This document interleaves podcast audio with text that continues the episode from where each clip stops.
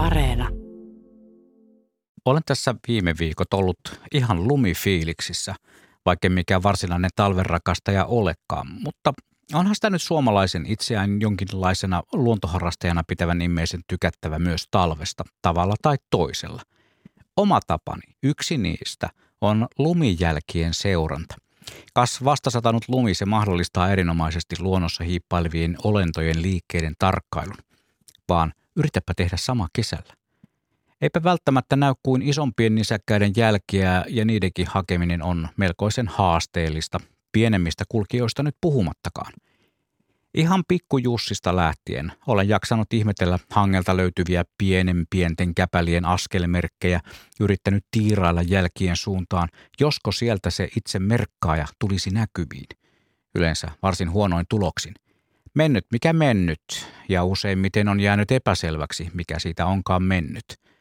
Monasti olen antanut mielikuvitukseni korvata tiedon ja tehnyt omavaltaisia päätelmiä jälkien jättäjästä. Kas tietämättömän paras huvitus on vilkas mielikuvitus. En tiedä millaisia kuvitelmia suomalainen luontokansa on aikoinaan, siis silloin ennen kuin sivistys ja tieto näille raukoille rajoille ehti on siis aikoinaan tehnyt lumelta löytyvien jälkien perusteella. Onhan toki appeensa metsistä keräileillä ja eläimiäkin metsästäneillä ollut kokemuspohjaisia havaintoja käytössään ja ainakin vahva oletus lumijälkien jättäjästä, mutta varmasti joukkoon on mahtunut vielä vahvempia mielikuvituksen tuotoksia kuin tällaisella nykyajan informaatioähkyn kyllästämällä luonnontarkkailijalla. Olisiko tuosta mennyt pikkuinen metsänpeikko – saattoi tokaista entisten aikojen satunnainen luontomies hiirenjälkiä ihmetellessään. Ja tuostahan on selvästi menninkäinen laskenut mäkeä. On suottanut lohkaista savolaisen samaanin poika Saukon jälkien järrelle ihmettelemään hiljentyessään. Tiiä häntä. Tieto lisää tuskaa, näin sanotaan sanassa, ja onneksi se samainen sana sanoo myös, että erehtyminen on inhimillistä – kuinka usein olenkaan erehtynyt lumijälkien äärellä. Ja vaikka mukana olisikin mainio Markus Wigmanin lumijälkiopas, sitä selatessa saattaa tehdä niin sanottuja ahaa-elämyksiä ja löytää sen oikean jäljenjättäjän lajin.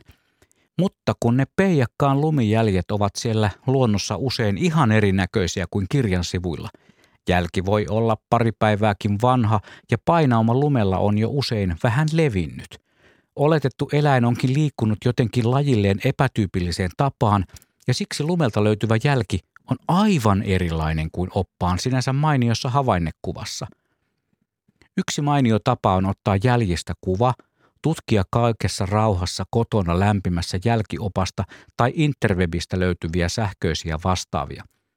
Tai ainahan jälkikuvan voi postata johonkin harrastelijaryhmään tai peräti laittaa sähköpostilla asiantuntijalle – Joskus noita jälkikuvia lähetetään myös minulle, joka taas en ole oikein minkään lajin asiantuntija, ja sitten harmittaa, kun ei voi vastata suoralta kädeltä, että kyllä, Ilveshän siitä on mennyt, kun ei ole koskaan Ilvestä nähnyt ja jälkiäkin vain kuvassa.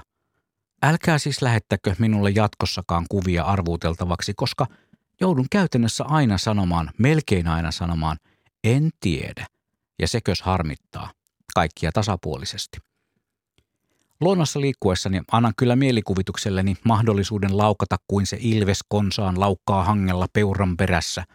Hiirien ja myyrien jälkijonoja tutkiessani mieleen tulee tietysti semmoinen piikkuinen suloinen nappisilmäinen siima häntä. Siis otus, joka viiksiään värisyttäen loikkii sukkelaan kohti turvallista kotikoloa peläten koko ajan ketun tai pöllön iskua. Ketun jäljet luonnollisesti paljastaisivat repolaisen läheisyyden – mutta ilmahyökkäyksen vaaraa eivät lumijäljet paljasta. Ei ennen kuin isku on tapahtunut. Ison petolinnun siipien jäljet lumihangella pienten jälkien päättymisen kohdalla paljastavat jotain dramaattista tapahtuneen. Siis meidän ihmisoletettujen mielestä dramaattista ja vähän surullistakin. Toki se sille ihanalle nappisilmäiselle hiirulaiselle on dramaattista ja vähän surullistakin tavallaan, mutta sitä kutsutaan luonnoksi. Pöllö tai muu vastaava lintu on pelastanut itsensä ainakin vähäksi aikaa nappaamalla hangen alta hiiren tai myyrän.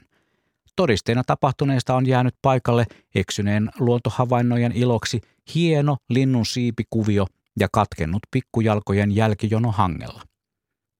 Liikun pitkälti kaupunkiluonnossa näin talviaikaan mukavuuden haluisena ja aavistuksen kylmän arkana en mielellään poistu yli tunnin patikkamatkan päähän kotini lämmöstä.